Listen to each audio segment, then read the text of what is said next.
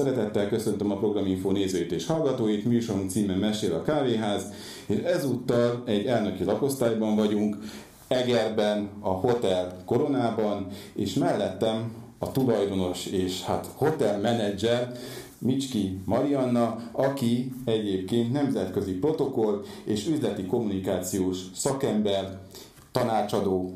Üdvözlöm, hogy van? Köszönöm szépen.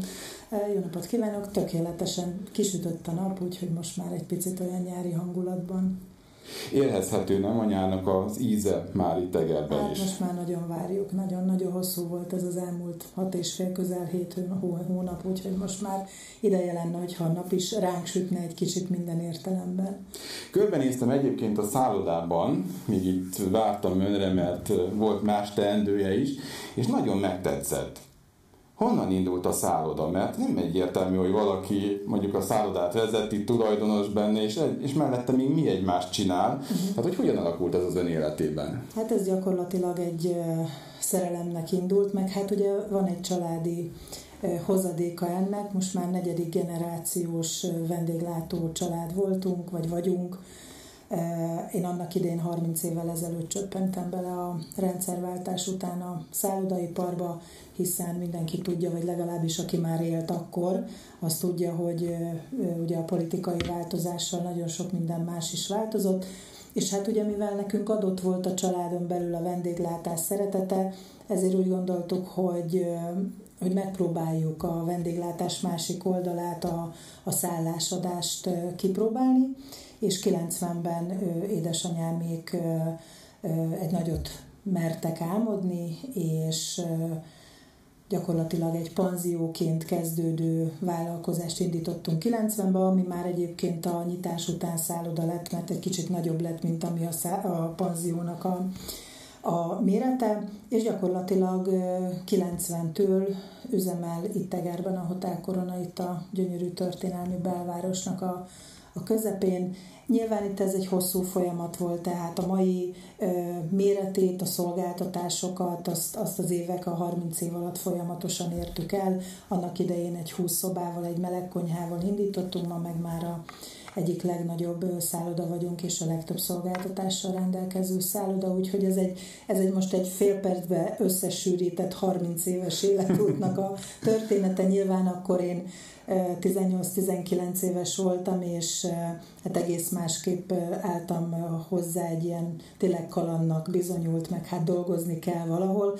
Aztán ebből azért az évtizedek folyamán hivatás, szerelem, misszió, de hát most mondhatnánk ilyen nagy frázisokat, de tényleg gyakorlatilag az életünk van benne magában a szállodában is, és, és most már ugye el se tudnám képzelni, és hát nagy boldogságomra ez évben már a negyedik generáció, az én leányzóm is csatlakozott a, a csapathoz, úgyhogy most már ő is erősíti itt a, a, a csapatszellemet, illetve ezt az egész generációról generációra átívelő hivatástudatot. Annyira élvezem, ahogy tetszik ezt mondani, most komolyan, tehát ez ilyen, ez ilyen fantasztikus, egy, egy csodálatos életút, viszont ne szaladjunk ennyire előre, azért nekem az lenne a kérdésem, hogy amikor, amikor ugye tetszett jelentkezni a, a vendéglátóipari főiskolára ugye Budapestre, akkor az, az miért? Kereskedelmi és vendéglátóipari főiskola, ugye ez a pontos Az volt az eredeti, igen, ma már üzleti Igen, az is egyetem. egyetem. Miért tetszett azt választani? Az egy ilyen küldetés tudat volt, hogy akkor visszük tovább a szülőknek a, a hagyományát, vagy az egy teljesen más? Az én életemben az az érdekes, hogy nekem először volt a gyakorlat, és utána jött az elmélet. Tehát ugye én belecsöppentem rögtön a, a munkába. Azért azt hozzá kell tennem, hogy én az érettségi után azért ki szerettem volna magamat próbálni, úgyhogy azt hiszem június, nem tudom, hanyadikán, negyedikén az érettségi megszerzése után, ötödikén már ültem a repülőn, és egy másik kontinensre, Ausztráliába mentem ki, hogy kipróbáljam magam. Az az igazság, hogy sokan kérdezik, hogy miért Ausztrália. Én szerettem volna olyan messzire menni, hogy ha már messzebb mennék, közelebb lennék. Tehát, hogy, hogyha a földgömböt nézzük. Magyarul 24 óra alatt ne lehessen hazajönni. Igen, hát akkor 36 óra volt az út. És tényleg olyan messzire akartam menni, hogy ha bármi van, azért ne tudjak olyan könnyen hazajönni. Az ember Európába repked, akkor egy óra hossza alatt, két óra hossza alatt itt van, azért ott ez más volt a helyzet. Ott nyilván volt egyfajta élettapasztalat, és amikor visszajöttem, akkor belecsöppentem ebbe az egész szállodásdi monopoli játékba, és, és kettő-három évvel később úgy gondoltam, hogy jó, én értem és látom, hogy ez hogy működik a gyakorlatban, de nézzük már és tegyük hozzá azt az elméleti tudást is, ami azért az egésznek az alapját adja, és akkor ö, határoztam el, hogy hát hova, hát máshova azért akkor nem nagyon lehetett, nem volt hát nem. olyan sok egyetem, ö, sőt akkor még főiskolának hívták, és hát mindenki, aki ma a szakmában van, vagy a régi nagyöregek, ő, mindenki a, a kereskedelmi, idegenforgalmi és vendéglátóipari főiskolán végzett, és hát evidens volt, hogy ide bekerülök. Volt is egyébként sok problémám, pontosan azért, mert mert én láttam egy gyakorlati részt, egy olyan gyakorlati részt, amit kevesen láttak, hiszen mi nem csak Eger, hanem szerintem az ország egyik, vagy elsők között voltunk, akik magánszállodát nyitottak. Tehát akkor voltak az állami szállodák, sőt igazából csak azok voltak, kezdtek megjelenni a nemzetközi szállodaláncok, de magyar tulajdonban ilyen kis és középvállalkozási szinten nem volt még. És nekem meg volt a határozott véleményem arról, hogy dolgok a gyakorlatban hogy működnek, és én ezt sosem folytottam magamba, és ezt mindig voltak oktatóim, professzoraim, akik ezt nyitottan fogadták, és voltak, akik kevésbé, és igazából nagyon sok olyan volt, aki számomra azért nem volt hiteles, mert soha az életében egy percet nem töltött szállodába, de aztán rájöttem, hogy innen el kell vinni azt a tudást, amire nekem szükségem van, ami megalapozza azt, hogy a gyakorlatban lássam azt, hogy mi miért történik,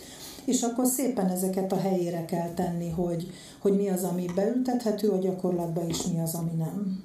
Tetszett említeni két kulcsmondatot, ami nekem nagyon megragadta a fantáziámat. Az egyik az Ausztráliában szerzett szakmai tapasztalat, a másik, hogy beletetszett csöppenni úgymond itt egy, egy másik monopoli játékba, érve az ön szófordulatával. Miben volt más? Mennyire tudta ön alkalmazni azt, amit mondjuk Ausztráliában megszerzett, meg ami itt várta? hogy a szülők nyitottak voltak, tehát hogy ön látott kint valamit, meg ők is láttak Európában valamit, és mint első ilyen magánszálloda mennyire tudta megverni mondjuk az államit? Az, hogy Ausztráliából én mit hoztam, az, az nem is inkább, tehát nem a szakmai életemben, hanem inkább a, az emberi, személyes fejlődésemhez adott nagyon sokat hozzá. Azért nem tudtam sok mindent alkalmazni, mert egy teljesen más kulturális közeg. Tehát sajnos egyébként nekem körülbelül kettő éven betelt, mire visszatudtam applikálni magamat a magyar viszonyokhoz. Tehát az, hogy most egy nagyon egyszerű példát hagy mondjak, Ausztráliában mindenki mosolyog, mindenki kedves, mindenki köszön mindenkinek, és ez az emberre egy idő után, főleg olyan hosszú idő után, amit én kint töltöttem, ráragad.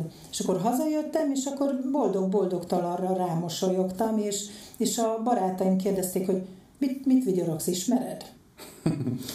És, és akkor szépen lassan leszoktam arról, hogy boldog-boldogtalanra rámosolyogjak, ráköszönjek, de azért nem éreztem ezt olyan nagyon komfortosnak, úgyhogy ez meg később vissza is tér az életembe, hogy teszek az ellen, hogy azért ebben ne érezze magát komfortosan az ember, már, már olyan értelemben, hogy nem mosolygunk egymásra. Szóval igazából a, a, nekem két éven betellett, mire rendeztem azokat a gondolatokat, hogy onnan mit tudok hozni, és mit tudok itt alkalmazni.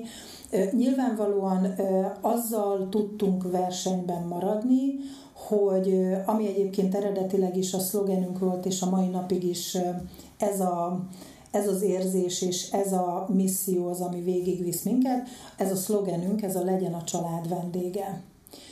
És bár annak idén 20 szobával, ma már 52 szobával rendelkezünk, és több mint 100 főt tudunk elszállásolni, mégis a személyzetünk, a vezetőink és bennünk is ez az, ami, ami irányít, ez az, ami, ami adja a mindennapokba a, küldetésünket, hogy aki ide jön hozzánk, az ne egy futószalagon kezelt vendég legyen, hanem, hanem igenis szóljunk hozzá, beszélgessünk, és tényleg úgy érezze, hogy a család vendége. Én ugye ma már egyetemen tanítok, és a legelső órán, a Nemzetközi Szálloda Management órámon két dolgot szoktam elmondani. Az egyiket loptam, mert az egyik professzoromtól kölcsönöztem, aki felrajzolt egy szívet a táblára, annak idején még tábla volt Krétával, és ez volt a legelső óra, és azt mondta, hogy aki ezt a szakmát ezzel tudja csinálni, az maradhat bent az órán, aki nem, az kimehet.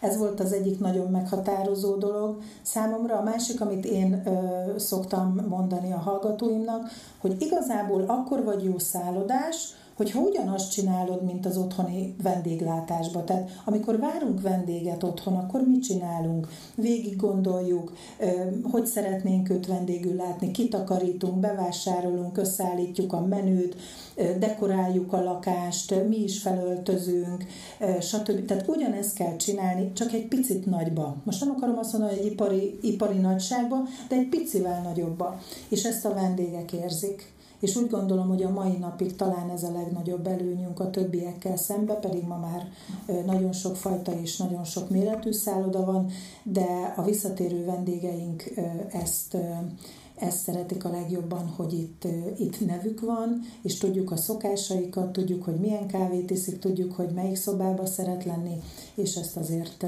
alkalmazni is alkalmazzuk. Nagyon meglepő kérdés jutott eszembe, bár gondolom számtalanszor megfeltették önnek, hogy hogy tudja átvenni, a, vagy hogyan tudja motiválni úgy az alkalmazottait, hogy úgy érezzék, mintha az övék lenne a szálloda. Övék is lenne a szálloda, mert ugye valaki csak akkor tud jól vendéget várni, hogyha sajátjának érzi azt, amiben van. Vagy közel, úgy érzi, hogy köze van hozzá. Ez nagyon érdekes, amit mond, mert, vagy egyáltalán ez a kérdés, nyilván ez vezetési stílus is, illetve illetve nagyon sok összetevője van. Én megmondom önnek őszintén, hogy ha megnézem a 10-15 évvel ezelőtt önmagamat, akkor arra nem vagyok büszke. Most vezetési szempontból. Egy nagyon hirtelen ember vagyok, nyilván emócióval bőven meg vagyok áldva, aminek nyilván megvan az előnye, hátránya is, de, de nem tudtam, és pontosan azért, mert nem volt meg egy olyan vezetői tudás bennem, vagy vezetői al- talán még alkalmasság se. Én mai napig azt vallom, hogy ahhoz, hogy valaki jó vezető legyen, ahhoz bizonyos életkort be kell tölteni. Tehát bármennyire is megvan bennünk a szakmai tudás, vagy az elméleti tudás 20-25 évesen, egyszerűen nem tudjuk kezelni úgy a helyzeteket, mint 40-50 évesen. Tehát kell egy bölcsesség, kell egy tapasztalat, kell egy rutin az egészben, és amikor 10-15 évvel ezelőtt én rájöttem arra, hogy ez nem jó út, amit én viszek, mert sok volt a konfrontáció, inkább utasításokat adtam, nem vártam semmiféle önálló véleményt, úgy voltam vele, hogy amit én megcsinálok, az a biztos, 120%-ba gondolkodtam, és el kellett jutni arra a szintre, amikor azt mondtam, hogy ez így nem jó, és akkor megint menjünk iskolába, és nézzük meg, hogy hogy, hogy lehet ezt jól csinálni. Na és akkor jöttek ezek a nagy wow felismerések, hogy Aha, értem. Na és akkor változott egy nagyot, nyilván nem egyik napról a másikra, de tudatosan változtattam azon, amit ma már elértem, és amit szerintem nagyon jól csinálunk közösen, az, hogy, hogy olyan embereket gyűjtök magam köré, akik bizonyos területen jobbak, mint én. Ez is nekem nagyon nagy problémám volt, hogy mindig azt hittem, hogy én értek a legjobban mindenhez, sőt nem, nem is akartam kérdezni, mert úgy gondoltam, hogy ha kérdezek valakitől, akkor azt ő azt úgy fogja gondolni, hogy ha ő tőlem kérdez, akkor miért ő a főnök. És ezeket elengedtem, tehát olyan embereket, akik bizonyos dolgokban jobbak, mint én, vélemény, együtt dolgozunk. Ha valami kérdés felmerül bennem, akkor azokat az embereket kérdezem meg, akiknek a véleménye fontos, akik kompetensek ebbe Nagyon jó olyan értelemben a viszonyunk, hogy mindig próbálok visszajelzést adni, és ugye ez a szendvics effektusban, ez a pozitív, negatív, pozitív, tehát hogy beburkolom a negatív visszajelzést először egy pozitívba, és aztán zárjuk szintén pozitívba. Tehát sok-sok olyan apró dolog, amire az évek alatt rájöttem, és hát közben én se fiatalodtam, tehát az élettapasztalat az még ehhez hozzásegített még több dologban, és talán az elmúlt két-három évben érzem úgy, hogy, hogy most lehet, hogy szerintelenségnek fog tűnni, hogy, hogy jó vezető lettem, de ez megint egy két évtizedes munkának az eredménye. Nagyon érdekes, amit most mondott, és megbeszéltük itt, csak a nézőknek mondom, hogy nem fogunk ragaszkodni a kötött formához, hanem ami jön, azról beszélünk, és tart, ameddig tart hogy az jutott eszembe közben, hogy, hogy ez a felismerés, ez nagyon sok vezetőnél nem jön el. Vagy nagyon-nagyon későn jön el. Engedjen meg egy személyes példát, beszélgettünk itt a felvétel előtt, hogy India, indiaiakkal dolgoztam, Indiában volt az anyavállalat, és nekem is el kellett jönni annak a felismerésnek, hogy nem biztos, hogy én, mint vezető, nekem kell mindent megmondani. Nekem csak azt kell, össze kell fognom, és menedzselnem kell azt a csapatot. Nem véletlenül hívják menedzselnek. Igen. Viszont abba, arra gondoltam, miközben ezeket a mondatokat említette itt az előbb, hogy nagyon érdekes, mert mondta, hogy visszajut az iskolapadba, és én tudom a szakmai életéből, életrajzából, hogy ön executive coach és tréner is. Tehát, hogy szerzett egy olyan tudást, amivel mondjuk úgy képezni tudja az embereit. Igen, igen. Ez fontos volt? Bocsánat, még ez az volna a kérdés, hogy megszerezze? Vagy hogy jött egyáltalán, hogy erre a pályára adja mondjuk egy ilyen múlttal még a fejét? Én az élethosszig tanulásba hiszek. Tehát nincs olyan, amikor hallom valakitől, hogy jaj, hát van diplomám, és hogy nem tudok vele előrébb jutni, nincs. És mindig megkérdezem, és mikor szerezted a diplomád? Tehát ha 20 évvel ezelőtt, ha 30 évvel ezelőtt, az már nem tudás. Tehát fontos az, és valahogy én mindig szerettem tanulni. Én gyerekként is szorgalmas voltam, nem voltam kitűnő tanuló, de szerettem tanulni, és én szerintem nem is tudom, hogy mikor lesz az a pillanat, amikor azt mondom, hogy na jó, akkor most már nem tanulok tovább. Tehát ugye ezt a, ezeket a képzéseket az elmúlt egy-két évben szereztem, úgyhogy gyakorlatilag közel 50 évesen, még mindig az iskolapadban. Ez nagyon fontos. Az, hogy frissítsük a tudásunkat, az, hogy ne higgyük, hogy, mind, hogy mindent tudunk már. Ne higgyük, hogy nem tudunk hozzátenni a tudásunkhoz. Azért ezek a képesítések, ezek úgy nagyjából összeforranak, vagy egymás, egymás mellett nagyon szépen megvannak, kiegészítik egymást. Tehát most nem egy manikűrös tanfolyamot persze, végeztem el, persze. tehát uh, nyilván nem negatív értelemben mondom, tehát hanem hogy a szakmámhoz tartozik, amit uh, tanultam, és mindig az a, a, az a kíváncsiság hajt, hogy mivel tudok még jobb lenni, mivel tudok még többet adni, és itt nem elsősorban rólam van szó, hanem hogy a, a munkámban hogy tudom tökéletesíteni magamat, hogy tudok sikeresebb lenni, hogy tudok segíteni jobban az embereknek. Ugye az Executive Business Coach képzés az is gyakorlatilag a segítésről szól. Tehát, hogy hogyan tudom segíteni azokat az embereket, akik, akik vagy nekem dolgoznak, vagy, vagy tőlem kérnek segítséget, hiszen hogyha most a saját csapatomról beszélek, akkor én nekem mindig úgy kezdődik egy kommunikáció, hogy hogy segítsek neked, hogy te tudjál nekem segíteni. Mert ha te jobb vagy, ha te jól érzed magad, ha te fejlődsz, akkor az mivel a te én csapatomban vagy, ezért az én sikeremet is segíted, és az én mondjuk azt, hogy üzleti eredményeimhez is hozzá tudsz járulni. Tehát az nem jó, hogyha egy csapatban az emberek nem érzik jól magukat, és nem csak azért, mert együtt nem, hanem egyáltalán valami olyan elakadása, olyan problémája van, amit, ami, ami befolyásolja a munkavégzését. És pontosan ez volt a lényeg, hogy akár az oktatásban, akár a szállodai munkában, akár a tréneri énemben, hogy mik azok az új dolgok, amiket, amiket meg, meg kell, és, és szükséges tudnom ahhoz, hogy, hogy még jobb legyek. Hát ez egy érdekes gondolatmenet, nagyon szimpatikus, Azért is, mert nagyon sokszor azt látom, hogy ez nem így van. Tehát told a szekeremet, viszont én nem tudok neked segíteni, hogy hogyan toljuk mm. együtt. Olvastam még egy nagyon érdekes dolgot, és tudom is, hogy ez így van, mert számtalan esetben láttam televízióban, különböző kereskedelmi csatornákon, különböző dolgokban megszólalni, és ez nem más, mint a nemzetközi protokoll. Miért tartotta fontosnak azt, hogy, hogy elinduljon ez a szál? Azt olvastam, hogy amikor belecseppent ide, a, visszacseppent ebbe a szállodai monopóliba, akkor olyan emberekkel került kapcsolatba, akik hatással voltak önre, és gyakorlatilag mentorok volt, mentora volt önnek, vagy mentorok voltak ön irányában.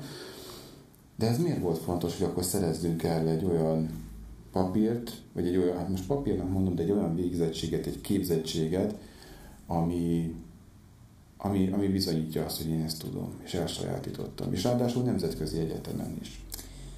Igen, ez egyébként nagyon örülök, hogy itt tette fel a kérdést, hogy tudás, papír, végzettség, tehát hogy most ugye egy picit tegyünk ebbe rendet. Igen, valóban én szerencsés voltam világéletemben, mert egy olyan közegből jövök, ami nagyon támogató volt, és nagyon nyitott volt, és most itt nem tegnapról beszélünk, hanem a 70-es évekről, akkor azért ez még, ez még nem volt annyira egyértelmű, és bármi is történt a világban, nekem mindig a, a szüleim azt ö, ö, próbálták nekem, vagy úgy próbáltak nevelni, hogy legyél nyitott, hogy, hogy ne hidd, hogy mindig ö, tudsz mindent, vagy neked van igazad, nézd meg a másik oldalt, ö, szerez információkat, és az információk birtokába döntsél.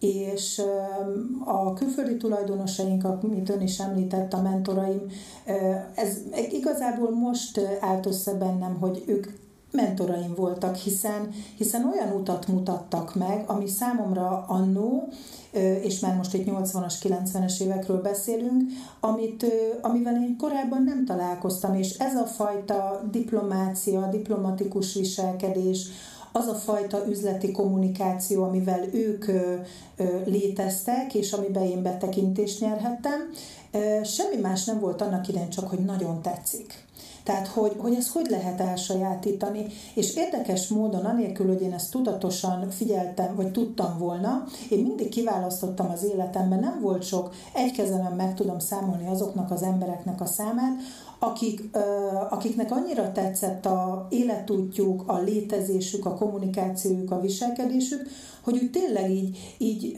megállt az idő, és figyeltem őket, és próbáltam ilyen szivacsként magamba szívni azt a tudást, amivel ők léteznek, és amit ugye korábban már mondtam, hogy azért éreztem, főleg az üzleti életben, hogy és itt Magyarországon, hogy az a fajta viselkedés, kultúra, amit én, ami nekem tetszik, vagy amit én jónak vélek, az valahogy nincsen a mindennapjainkban.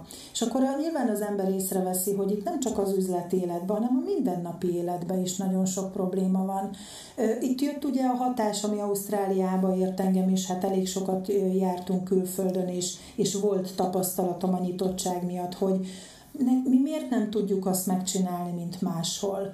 És, és akkor még teljesen abszolút saját magam fejlődésére, próbáltam utána nézni ezeknek a dolgoknak, mert azt se tudtam, azért nálunk nem létezett az a fajta fogalom a 70-es, 80-as években, hogy illem, etikett, viselkedés, kultúra. Volt egyébként korábban a század elő Magyarországán, Magyarországában az oktatásban, ez benne volt, sőt még talán a 60-as, 50-es, 60-as években is, de az én születésem után ilyen már nem volt az iskolákból, hogy illemtan. Szóval azért magát a fogalmat se ismertem, és csupán csak azért kezdtem el ezzel foglalkozni, mert engem érdekelt.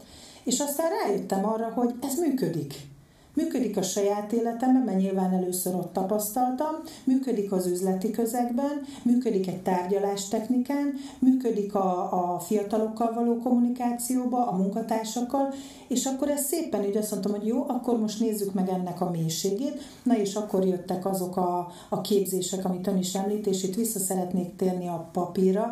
Soha nem azért mentem egy oktatási intézménybe, hogy legyen még egy papírom róla engem igazából, én megmondom őszintén, azt se tudom, hogy hol vannak a, a diplomáim, vagy hol vannak a papír. Tényleg nem tudom megmondani, mert nem az érdekelt, hanem az a tudás, amit onnan elhozhatok.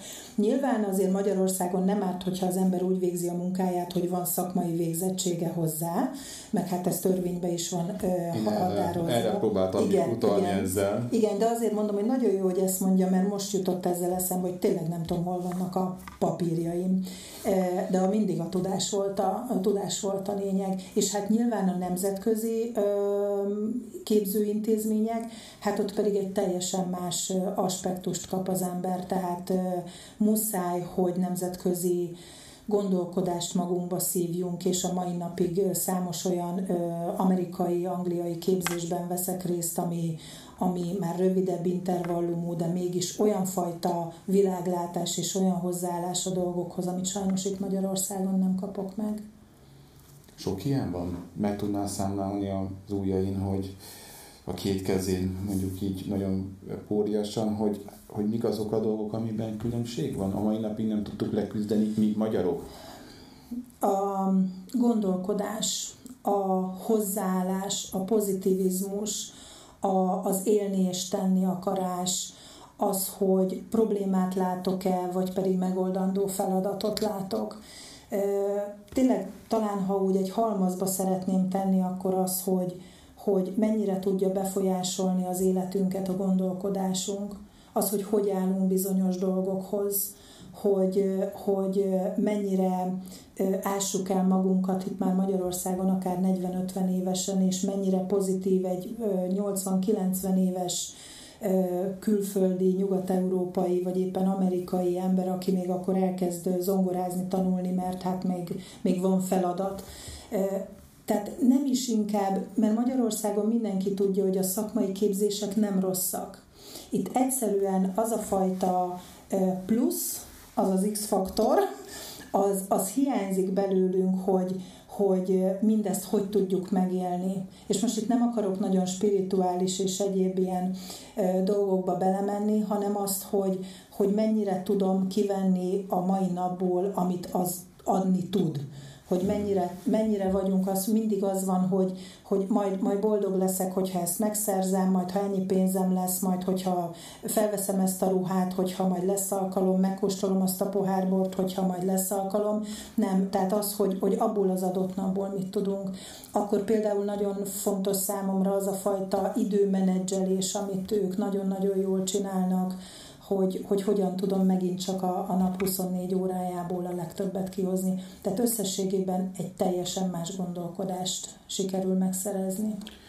Ebben ennek százszerzelékesen igaza van, nagyon sok európai kultúrával futottam össze munkám során, előző életemben én is, már nem úgy, hogy volt egy előző élet, és most nem vagyunk spirituálisak, de hogy az előző életemben, amikor mást csináltam, nagyon sokszor futottam össze európai emberekkel, amerikaiakkal. Talán ott az is benne van, hogy ez benne van az iskolai tananyagban. Igen. És önnek van egy nagyon jó kezdeményezése, hogy a fiatalokat zárkóztassuk fel, mutassuk meg, hogy mivé válhatnak akkor, hogyha kihasználják a saját ényüket. Ebben könyvet is írt legutóbb. Igen, igen, nagy álmom vált valóra, és olyan érdekes, hogy ez a könyv a karantén első időszakában, tehát tavaly született meg, mert érdekes módon sokan nyüstöltek, hogy, hogy írjam már le ezt a könyvet, vagy jelentessük már meg, és mondtam, hogy ha adtok nekem két hónapot, amikor senki nem szól hozzám, akkor megírom a könyvet. Na és ez volt március-áprilisban az első karantén idején, mintha ez tényleg úgy, na akkor tessék, itt van a, a két hónap, és akkor is ugye az előzőre visszatérve kardomba dőlhettem volna, mert gyakorlatilag minden összedőlt körülöttünk. Tehát bezárták a szállodát, nem voltak rendezvények, nem volt oktatás, nem volt semmi, és most el lehetne kezdeni sírni, és akkor azt mondtam, hogy na jó, akkor most van itt az idő, amikor ezt most már tényleg papírra vetjük, és igen, én úgy gondolom, és nagy bölcsek is ezt mondták, hogy ha változtatni szeretnél a világon, akkor, vagy változást szeretnél elérni, akkor az kezd az oktatásnál.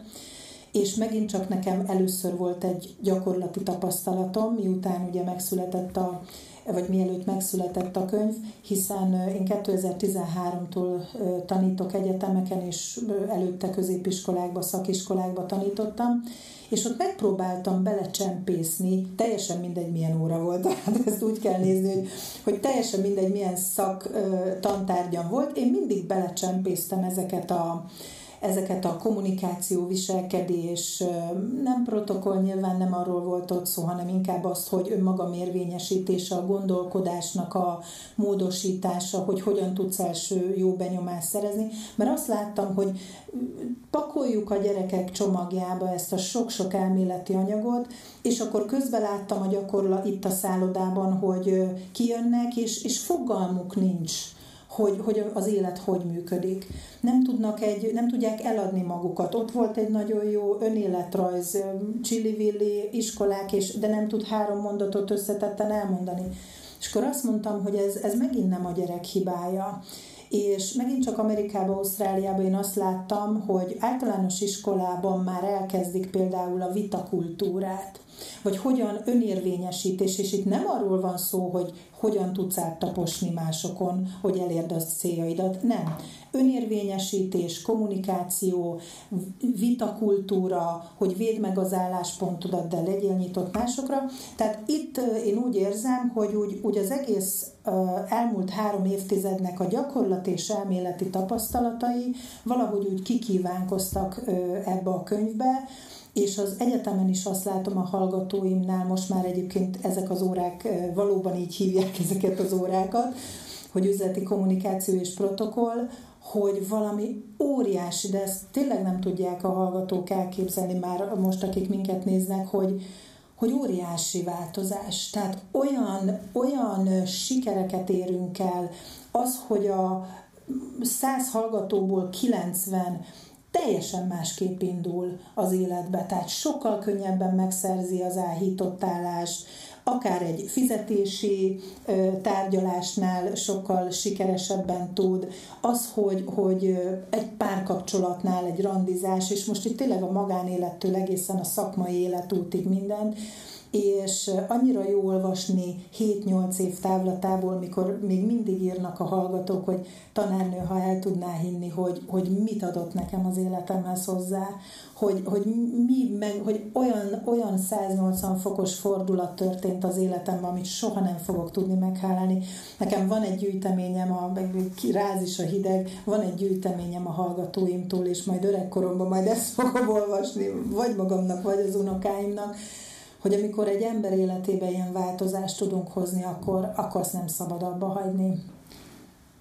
Mi a leggyakoribb válasz arra, amikor szembesülnek a diákok azzal, hogy nekik üzleti kommunikációt kell hallgatni? Nem mondják azt, hogy de hát mi tudunk beszélni? Nem.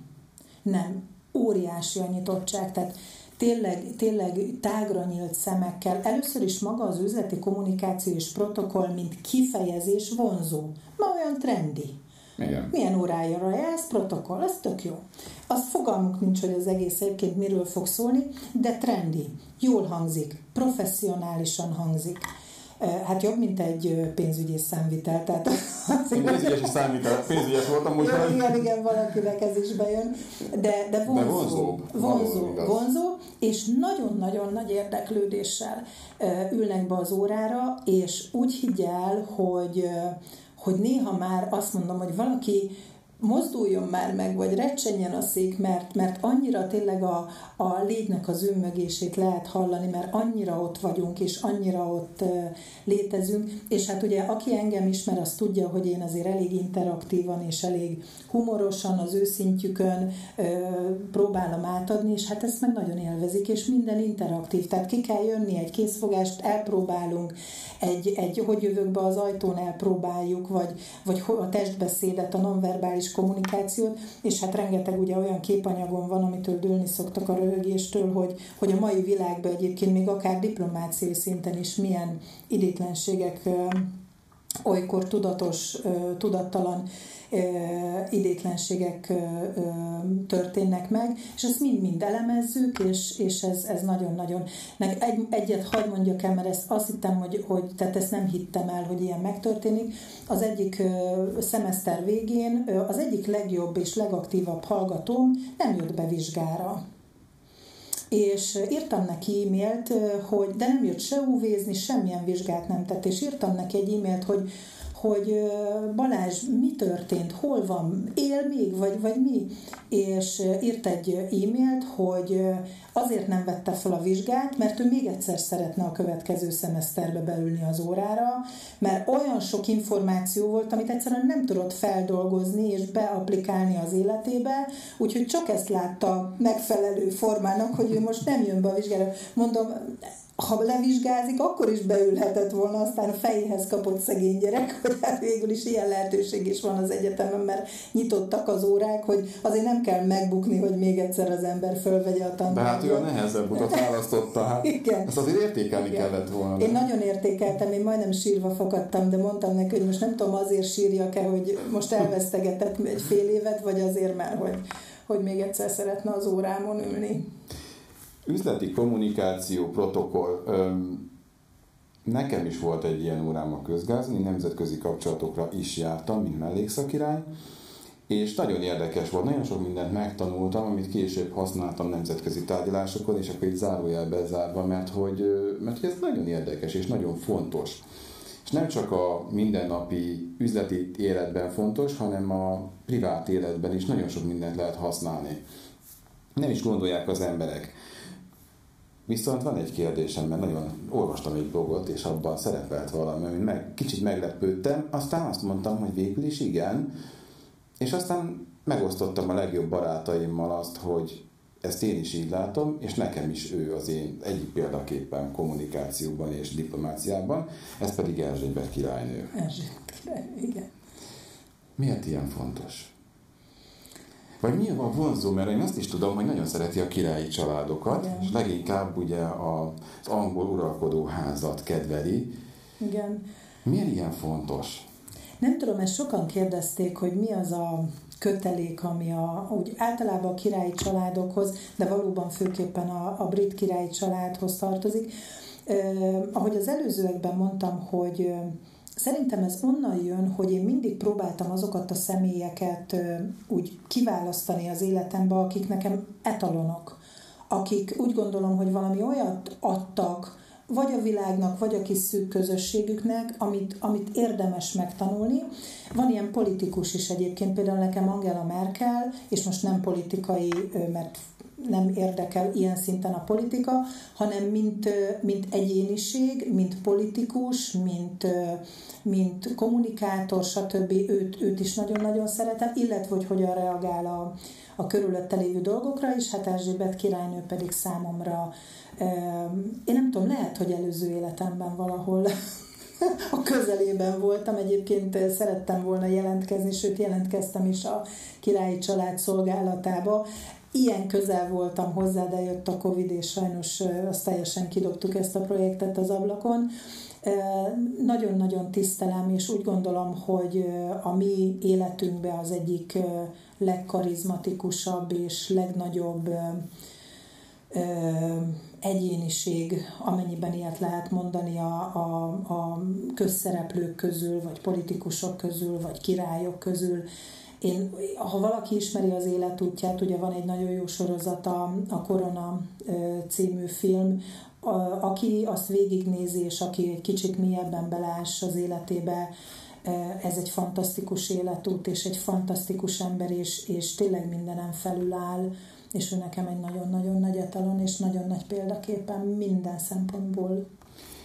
Nagyon régóta foglalkoztatott engem is a királyi családok történet, és akkor Kint voltam Angliában 15-16 éves koromban, és kicsit jobban elkezdett érdekelni ez a, ez a millió, ez a megfoghatatlan varázs, és nagyon sok mindent olvastam, és nagyon tetszik az, ahogy ő reagálja rá a dolgokat. Néha olyan butta diplomáciai viselkedéseket is, amelyek mondjuk másnál kivernék a biztosítékot és toporzékolhatna, Ő ezt egy nagyon egyszerű elegáns mozgadattal áthidalta, akár Donald Trump esetében, vagy nem menjünk nagyon messzire, tehát az egy nagyon etalon tényleg.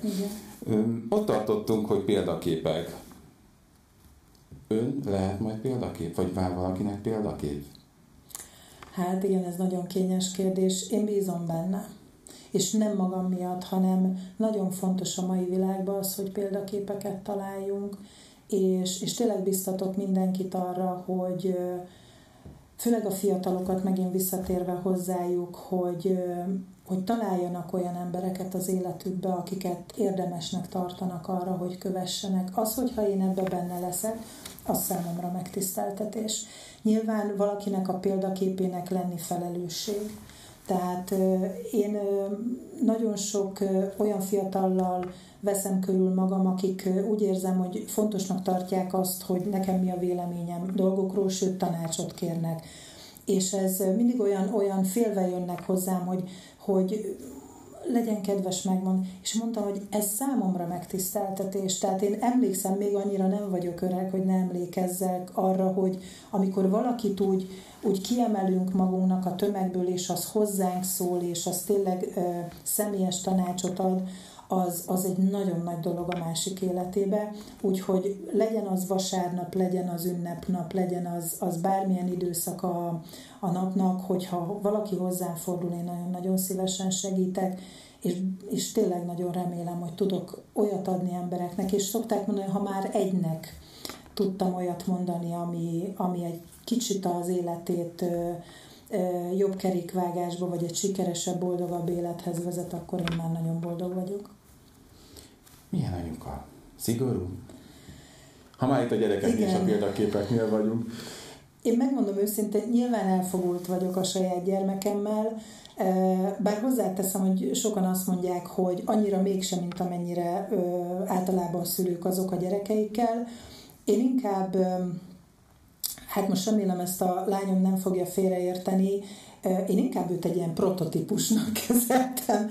Tehát, hogy minden az a fajta tudatosság és tudás, amit én ott addig összeszedtem az életemben, megnéztem azt, hogy, hogy hogy lehet egy gyereknevelésbe ezt beletenni, mert hát ugye akkor beszéljünk valamiről majd az edukációban, amikor már van saját tapasztalatunk és annyira jól sikerült az én gyermekem, nem csak kívülről, mert természetesen gyönyörű, hanem egy olyan, most ő 23 éves, de, és én ezt tényleg minden, és aki ismeri őt, az, az tudja, hogy nem elfogultság, hanem, hanem egy annyira kerek ember, érzelmileg, értelmileg, intelligenciában, érzelmi és értelmi intelligenciában, ami szerintem nagyon-nagyon ritka a mai, az ő generációjába. Én mindig mondtam neki, hogy ha én az ő korába ilyen dolgokkal lettem volna felvértezve, akkor lehet, hogy most sem panaszkodom, de lehet, hogy egy teljesen más dimenzióba élnék most, és, és én a mai napig nekem ő a legnagyobb, leg, legfontosabb tanácsadóm. Olyan meglátásai és olyan rálátásai vannak dolgokba, ami, ami tényleg nagyon kevés felnőtt látom. És talán ehhez annyit tettem hozzá, hogy ez a fajta tudás, azt én megpróbáltam beleépít, ami nekem, amit szereztem, azt megpróbáltam az ő neveltetésébe, hogy a személyiségének megfelelő neveltetést kapja, hogy nagyjából az legyen az oktatási irány is, ami az ő személyiségéhez hozzátartozik, és, és azt a fajta hátteret kapja meg, ami szükséges ahhoz, hogy egy, egy fiatal élet ki tudjon teljesedni. De jó, hogy ezt kitetszett mondani, legalább nem nekem kellett rákérdezni, hogy akkor ő volt a prototípus. Ő volt a prototípus, így van, de jól sikerült, úgyhogy működik a dolog, igen. Nem szokott csodálkozni, hogy, hogy nem csodálkozott régebben, hogy anya különböző helyszíneken nyilatkozik? Ez egy nagyon érdekes dolog, mert ő egy teljesen más beállítottságú ember, mint én és sokkal egyébként introvertáltabb, és ilyen kicsit megfigyelem a világot, mint megváltom a világot típus, és nyilván én szerettem volna, ha ő büszke rám. És volt egyszer egy, éle, egy pillanat az életünkben, amikor, amikor azt láttam a kis szemébe, hogy hogy fogok én tudni anyához felérni. vagy, vagy lesz-e anya olyan büszke rám, mint amennyire én vagyok anyára. És ez egy nagyon érdekes dolog volt, mert nyilván én, mint anya, azt akartam, hogy büszke legyen az édesanyjára, csak ott volt egy olyan pillanat, amikor azt éreztem, és azt kellett magamban tudatosítani, hogy nem szabad, hogy az én, most mondjuk a sikerem, az én sikerem őt az önérzetében vagy az önértékelésében visszafogja és, és ezt utána nagyon tudatosan leültünk és megbeszéltünk, hogy, hogy itt két emberről van szó, neked ez az életutad, nekem ez az életutam, mind a ketten próbáljuk kihozni abból a legtöbbet, és amit csak lehet, és mindent tegyünk meg azért, hogy az így legyen, és most már hála jó Istennek ez azért egy egészséges még egészségesebb kapcsolat lett, és tényleg ő is az én sikereimre, és én is az ő sikereire nagyon büszkék vagyunk. Apropó sikerek, 2018 azért egy elég húzós év volt. Igen, mindegyik húzós év volt. Úgy értem, hogy, hogy sikerekben, mert hogy Primadi, igen, igen. Heves megyében, az év vállalkozója, és még számos meg annyi díj, top 50 sorolhatnám. Igen. Ezek Ez milyen? Jók, jók. Megmondom őszintén, hogy fontos, fontos a, a visszajelzés. És nyilván ezek, ezek díjak felteszi az ember a polcra, de és nem is ezért csináljuk.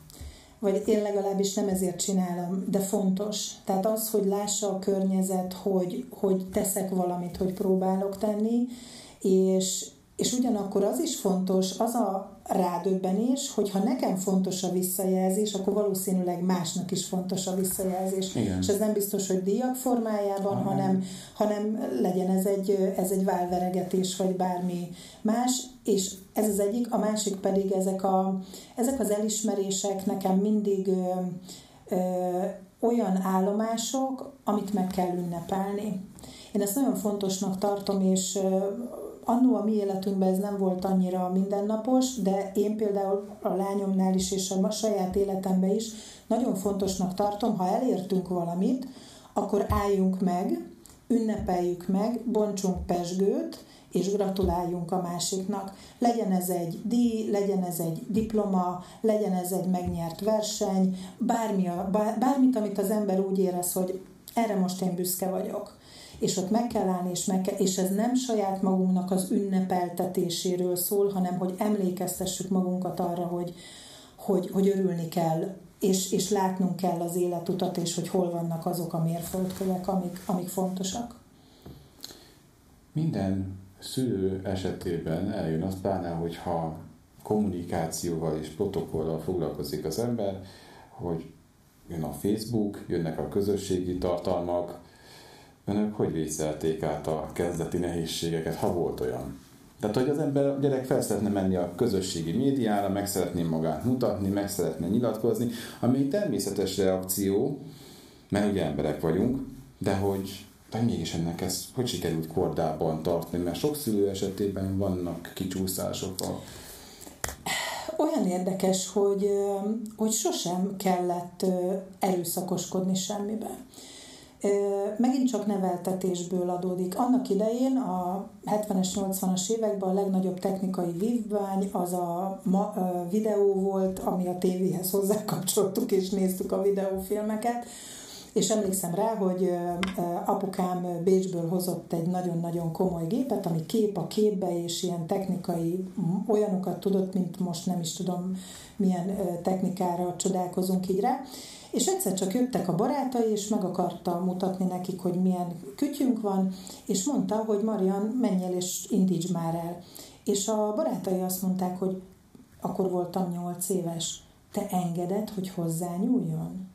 És akkor apukám azt mondta, hogy én megtanítottam arra, hogy hogy kell használni, hogy ne roncsa el és ez nekem annyira nyolc évesen beleégett a fülembe, a retinámba, és valahogy ugyanígy voltam a lányommal is a tévé, a közösségi média, egyáltalán az információszerzésbe, hogy tudd azt, hogy miből mit tudsz kivenni. Tehát soha nem ö, tiltottam semmitől, de mindig végigbeszéltük azt, hogy, hogy, hogy tisztán és, és a maga realitásában lássa és használja ezeket a dolgokat, és képzelje el, szégyen ide, szégyen oda, a lányomnál ez annyira jól sikerült, hogy ő nem egy ilyen függő, tehát ő, talán egy fél órát eltölt a napi közösségi média görgetéssel, sőt, van, amikor, ha leülünk egy kávéra és ránézek a telefonomra, akkor rám szól, hogy anya, most kávézunk.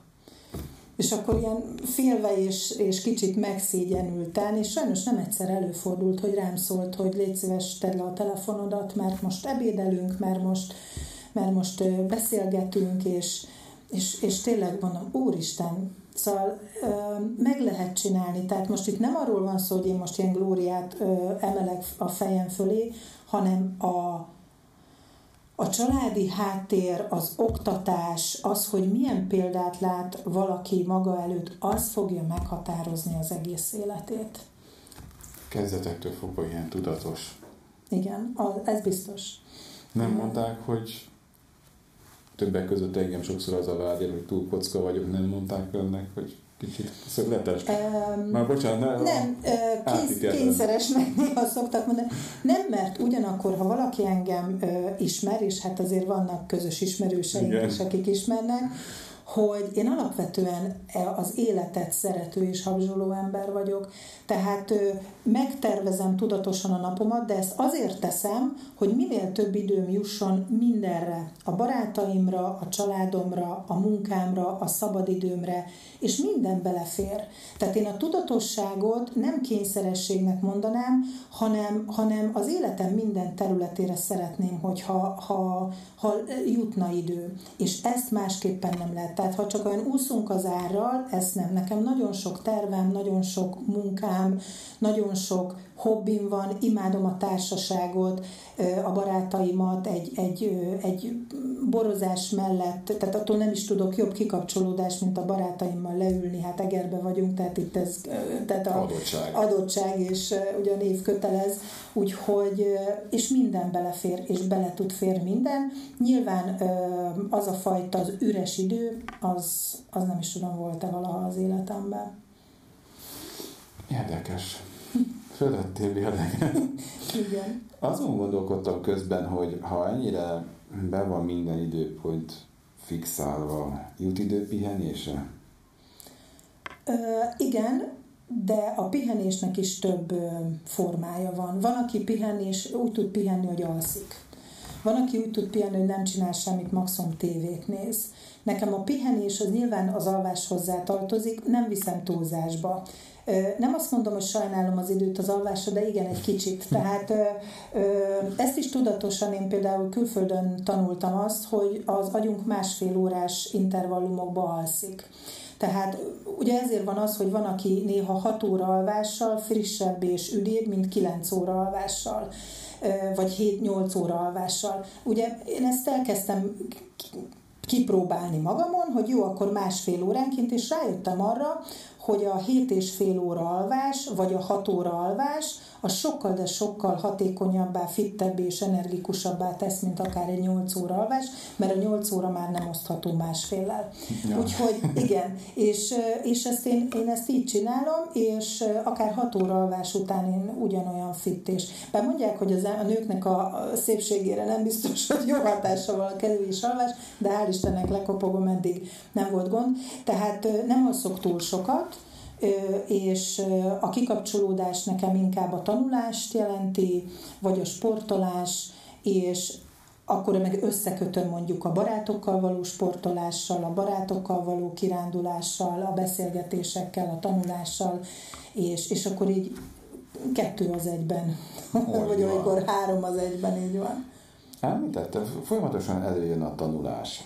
És mindig meg szoktam kérdezni olyanoknál, akiknél ennyire központi helyet foglal el az életükben az élethosszig tartó tanulás, hogy 18 évesen, amikor az ember kilép az iskola padból, és mondjuk még az élet előtt, de az iskola után van, akkor elgondol magának egy jövőképet, elképzeli, és vannak időszakok, amikor az embernek számadást kell készítenie.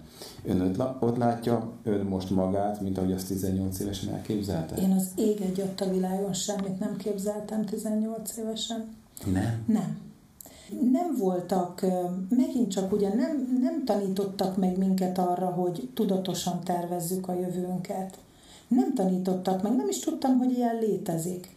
Én 18 évesen be akartam járni a világot, meg akartam váltani a világot, nem tudtam mivel, fogalmam se volt mivel, de nem, nem volt semmilyen, most hazudhatnék és mondhatnám, hogy 6 éves koromtól az akartam lenni, ami ma, dehogy is, fogalmam nem volt, de még 20 évesen se, és lehet, hogy még 25 évesen se. Egyszerűen hoztam magammal egy olyan alapértékrendszert és olyan nyitottságot és tanulási vágyat, ami szerintem pont elég volt ahhoz, hogy, hogy észrevegyem azt, hogy mik a, milyen lehetőségek vannak, mibe érzem jól magam, mi teljesít ki, mi az, ami boldoggá tesz, és valahogy ez így, így utána hozta magával az egészet. És megint oda térünk vissza, hogy ha van egy jó gondolkodás, egy, van egy pozitív hozzáállás az élethez, és ezt, ezt megtartjuk, akkor az élet azért dobja oda azokat a dolgokat, lehetőségeket, és egyébként én nagyon hiszek abba, hogy van feladatunk a, a világba, és aki felismeri ezt a feladatot, vagy amikor belecsöppen abba, akkor rá, ráeszmél, hogy igen, én ezt akarom csinálni. És ha ez a felismerés megvan, akkor utána szerintem már sokkal könnyebb az út. Utazás, világ megváltás, hát a világ megváltás sikerült. Tanít, hát, oktat, sok gyereknek megváltja a világot, mármint a jövőjét meghatározza. Utazás. Van kedvenc helye? Hova szeret utazni? Soha nem utazok kétszer ugyanarra a helyre. Tehát annyira annyi helyet szeretnék még felfedezni világéletembe, hála jó Istennek meg is adatott, a rokonaim 90%-a külföldön él, tehát igazából mi itt kisebbségben vagyunk Magyarországon. Gyerekkorom óta ez a fajta nyitottság, ez megvan az utazás irányába. Bármi jöhet. Vannak, vannak bakancslistás helyek, és nem tudom értelmezni azt a fajta gondolkodást, amikor hallom barátoktól, ismerősöktől, hogy 15 ötjére, 15 éven keresztül erre a helyre jártunk nyaralni nem tudom értelmezni. Annyi szép hely van, és most ez nekem ez az elmúlt másfél éves bezártság, ez maga volt a, a pokol, igen. Szeretek feltöltődni, és általában olyan helyekre szeretek menni, ami ad valamit. Tehát én a feküdjünk a tengerparton egy héten keresztül, az, az nem nekem való. Tehát azt, hogy maximum egy-két napig el tudom képzelni, de nekem utána menni kell, infó kell. Barátaim szokták mondani, hogy igazából nagyon jó, amikor én ott vagyok, mert ott tényleg percre be van a kilenckor reggeli, 9.30-kor indulunk, és ugyanígy be van osztva, mint az életem, mert hogy azt szeretném, hogyha abból az adott napból minél többet ki tudnánk hozni, de tudok alkalmazkodni, tehát néha le tudok feküdni a tengerpartra napozni. Kémeim jelentették és mondták, hogy Isztambul az egyik kedvenc városa. Igen, igen. Na, jó, most meghazudtolom saját magamat, ott nagyon, ott, ott számtalanszor voltam már, és vissza is fogok menni. Isztambul nekem, én ezt mai napig nem tudom megmagyarázni, bár hiszek azért a, egy kicsit talán mondhatjuk így spirituális vagyok, hogy nem tudom mi vonz akár az Erzsébet királynőhöz való kapcsolat, akár Isztambul. Mikor én először jártam Isztambulba, azt mondtam, hogy itthon vagyok. Tehát olyan érzés, mint Isztambulban soha nem volt, hogy, hogy mintha hazaérkeztem volna. És olyan érdekes, hogy azonnal olyan török barátokat szereztem, amik, amik a mai napig és hosszú-hosszú év, évek óta tartanak, és bármikor. Tehát Isztambulba egy hosszú hétvégére is bármikor. Beszélgettünk így a felvétel előtt, hogy én szerintem sok közös van bennünk, többek között Isztambul is az, hogy én is nagyon szeretem, nagyon sokat utaztam keresztül, az, a távol-kelet és közel-kelet irányába az egy fontos gócpont ugye reptér szempontjából. Egy megmagyarázhatatlan kötődés és érdekes város. Már a reptér is egy város maga belülről, tehát ott napokat el lehet jól élni. A Igen, és a vendégszeretetük, a, Én engem soha semmilyen atrocitás nem ért ott a városba, sőt olyan szeretetet kaptunk, vagy kaptam mindig, és hát a gasztronómiájuk azt meg egyszerűen azt, azt imádom, hát a bazárról meg nem is beszélnek. Ha már így azért azért a női ö, dolgok Egyébként is. a férfiak számára is vonzó bazár, csak nem merik bevallani. Igen, igen, sokan járnak oda azért. Beszéljünk egy picit még arról, hogy, hogy Ausztráliában volt, visszajött, és kicsit kapcsolódik az utazáshoz ez a kérdés. Soha nem gondolkodott el azon, miután visszatért és itt dolgozott egy kicsit, és látta, hogy nem olyanok a körülmények, mint amit kint megszokott, hogy feláll és mondjuk odébb megy egy országgal vagy kettővel? Folyamatosan. Még mai napig? Mai napig is, folyamatosan. Én a lányomat azért agitáltam, az Erasmuson keresztül ő Olaszországban volt, és nem akart kimenni, és én nekem volt egy ilyen titkos vágyom, hogy a gyereket előre küldöm, és akkor majd ő ott letelepszik, és anyának menni kell utána. Én mikor hazajöttem Ausztráliából, azonnal megkértem az állampolgárságot, de annyira hosszú idő volt a várakozás, 5 vagy 6 év volt, hogy, hogy akkor az nekem, amikor az ember másnap menni akar, és azt mondják, hogy 5 vagy 6 év a várakozás, az nekem olyan volt, mint hogyha azt mondták volna, hogy a következő életedben. És akkor valahogy ez, erről letettem. Nagyon-nagyon sokszor sajnos, most lehet, hogy ez nem fog szimpatikusan hangzani, többször szerettem volna, és Érdekes, talán most kezdek arra a szintre eljutni, hogy lehet, hogy nekem itt kell, itt kell maradni, és itt kell ö, dolgokat megtenni, és, és itt kell segíteni azokat, akik, akik segítségre szorulnak, de ugyanakkor ö, fontos az, hogy ugye annyira megteremtsem az egzisztenciát magamnak, hogy azért hagy menjek ki feltöltődni. Tehát, hogy hagy, hagy, hagy mozogjak a nagyvilágban, és, és itt pedig egy olyan bázis kialakítani. Úgyhogy talán már most egy picit nem tudom, mit hoz az élet, nem fog kétszer kelleni mondani senkinek, de most, most berendezkedtem hosszú távra is itthon, és tényleg itt próbálom tenni a dolgomat, és ami a feladatom. Kicsit szemtelen leszek. Lesz egy kérdésem. Van-e olyan álommunka, amire azt mondaná, mondjuk akár ma vagy holnap, hogy kislányom, gyere menjünk, pakoljunk, csomagoljunk, van-e, egy, van-e olyan állammunka? Van több is egyébként. Hogyha szállodába gondolkodok, akkor, vagy a szállodaiparba, akkor el tudnék képzelni Spanyolországba, vagy Olaszországba egy kicsi szállodát a tengerparton, és azt egy ilyen 10-15 szobával, és azt ilyen családi szinten üzemeltetni. Ez az egyik. Ez egyébként mindig hangulatfüggő, hogy most mikor melyik álomba ringatom magam. Nagyon szerettem volna mindig a Fehérházba dolgozni, a protokollosztályon, illetve amit mondtam, hogy a Buckingham palotába is beadtam a jelentkezésemet, tehát azért onnan is várok egy hívást, hogy hát ha valakinek felkeltem az érdeklődését, de talán egyébként most viccet félretéve a Fehérház, tehát az, az egy olyan álommeló, amit, amire azért lehet, hogy ellöbnék mindent. Hát ez nagyon jól hangzik. Kevés az esélye, de mindig amerikai ö, oktatóim szokták mondani, hogy álmodj nagyot, mert ö, az, az azért közelebb visz a célokhoz. Folyamatosan jönnek a kérdések, például az, hogy mindig szeretett álmodozni? Valamint kisgyermekként is, hogy, hogy az állam az, az fontos volt? Én tíz éves voltam, amikor egyszer bejött anyukám a szobába, és azt mondtam, hogy anya, én el fogok menni Ausztráliába és kérdezte nekem, hogy honnan jött. Tehát még nem volt földrajzóránk, tehát még nem tud, mondjuk a földgömböt azt mindig pörgettem, és mondta, mondta hogy jó van kislányom, nyugodjál meg, és, és teljesült, és igazából megint nem akarom, hogy félreértse senki, ma már az álmokkal úgy vagyok, hogy nem merek néha nagyokat álmodni, mert általában megvalósul.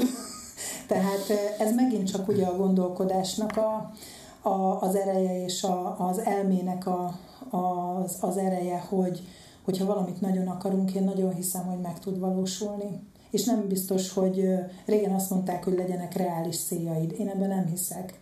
Legyenek irreálisak a céljaid, mert ha irreálisak, akkor sokkal nagyobb a lehetőség, hogy, hogy sikeres leszel, mint hogyha reális célokat tűzöl ki magad elé.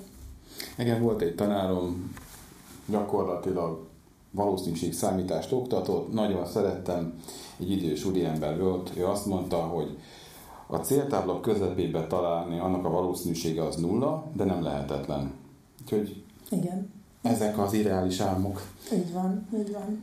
Hát, nagyon jól beszélgettünk. Én is úgy gondolom, és nagyon köszönöm szépen, hogy egyáltalán kíváncsi volt rám. Mindenképpen, és itt nem fogunk megállni, mert azért időről időre hírt, hírt, hírt adunk arról, hogy mi folyik itt Egerben önöknél, meg önnel mi történik. Hát mit is kívánhatnék önnek? Minél ideálisabb álmokat. És nagyon jó egész... nem mondhatod volna. És nagyon jó egészséget. Így van, ez nagyon... Önnek is, a családjának is. És hát, hogy minél többen látogassanak el ide Egerbe, a Hotel Koronába, és hát töltsenek itt pár napot, nagyon jó, van egy Beatles múzeum is, elmondom, és van egy nagyon jó pince, szuper, higgyék el, jöjjenek el. Köszönöm szépen, hogy itt tetszett lenni. Nagyon szépen köszönöm. És én, hogy itt lehettem. Köszönöm szépen. A kedves nézőktől már a búcsúzunk, viszontlátásra, viszont hallásra.